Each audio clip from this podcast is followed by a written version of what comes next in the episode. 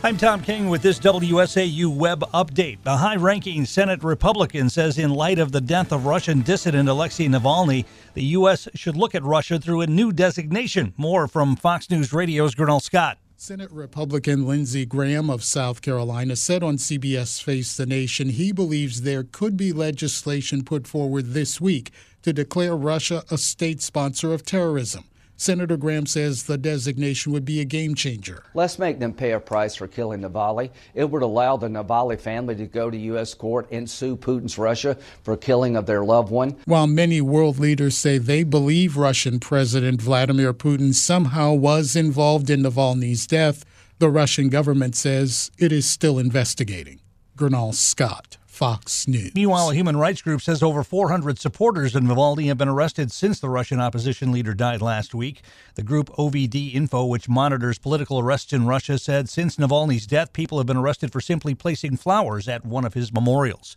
A committee chairman in Congress is facing a flurry of criticism, as Fox News Radio's Ryan Schmelz reports. Congressman Andy Ogles wants House Speaker Mike Johnson to look into Intelligence Committee Chairman Mike Turner after the release of a statement regarding a national security threat being made available to members of Congress caused a stir on the Hill. Ogles accuses Turner of playing politics to get aid to Ukraine passed and a warrantless foreign surveillance program renewed without any reforms. We've got to make sure that that chairmanship, whoever's in it, Democrat or Republican doesn't weaponize it to try to impact votes. Turner says the Intelligence Committee voted to make the information available to members of Congress and that the language in the notification was cleared prior to release. In Washington, Ryan Schmelz, Fox News. Meanwhile, America expected to use its veto power soon at the UN Security Council related to the war in Gaza. More on that from Fox News Radio's Ashley Strohmier.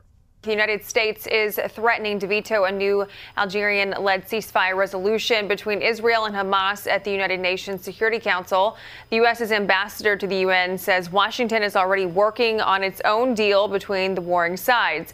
It would see the release of hostages and bring a pause to fighting for at least six weeks. Negotiations between Israel and Hamas, though, remain at an impasse. The UN is likely to vote on the resolution on Tuesday. A domestic abuse call led to a triple homicide on Sunday in a Minneapolis suburb as two uh, police officers and a paramedic were shot and killed. The suspected gunman is said to have died of a self inflicted gunshot wound. Police say the suspect had several guns and fired from multiple points in the house.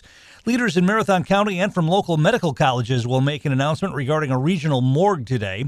Marathon County Administrator Lance Leonard and Board Chairman Kurt Gibbs will be joined by representatives from North Central Technical College and the Medical College of Wisconsin's Wausau campus to discuss how how the long sought after facility will improve services in the region from allowing for better access to tissue donations to space for families to grieve in a trauma informed care center. The announcement will come during a news conference this morning at NTC's Theater. We'll have more on the story later today, both on air and online at WSAU.com. Meanwhile, voters in central Wisconsin, check your ballots. You may have a reason to head to the polls tomorrow. Tomorrow, spring primary election day for many, with voters in Wausau ready to narrow a field of three candidates for mayor. Incumbent Katie Rosenberg facing a challenge from District 4 Alder Doug Diny and resident Christopher Wood for the seat. The top two will advance to April's general election. There's also a primary in District 4 to replace Diny, with former Alder Tom Neal joined on the ballot by Deb Weiss and Vilius Leskes, although Leskes has declared he is not a candidate. There's also a primary in Cronin Wetter, where nine candidates are running for three seats on the village board. The bottom three will fall off the ballot there. There's a mayor's race in Wisconsin Rapids as well, fe- uh, featuring four candidates. An Auburndale man is dead after a single vehicle crash in the Wood County town of Sherry. It happened on Friday near an area of Highway N for a vehicle that had driven off the roadway. Investigators determined that the driver failed to negotiate a curve and slammed into a tree. Officers have not identified the 41 year old victim as of yet. And it sounds like something out of a movie script. Police in West Allis say they closed uh, they chased, that is, eight people driving stolen luxury cars yesterday. The cars were taken from the Jaguar Land Rover dealership in Waukesha. Police got a tip about them a few uh, hours later, and that's when the chase began. Officers were able to use spike strips to stop one driver. Another car was abandoned in Illinois. Police in West Allis and Illinois believe the thieves were part of an organized ring of car thieves out of Chicago.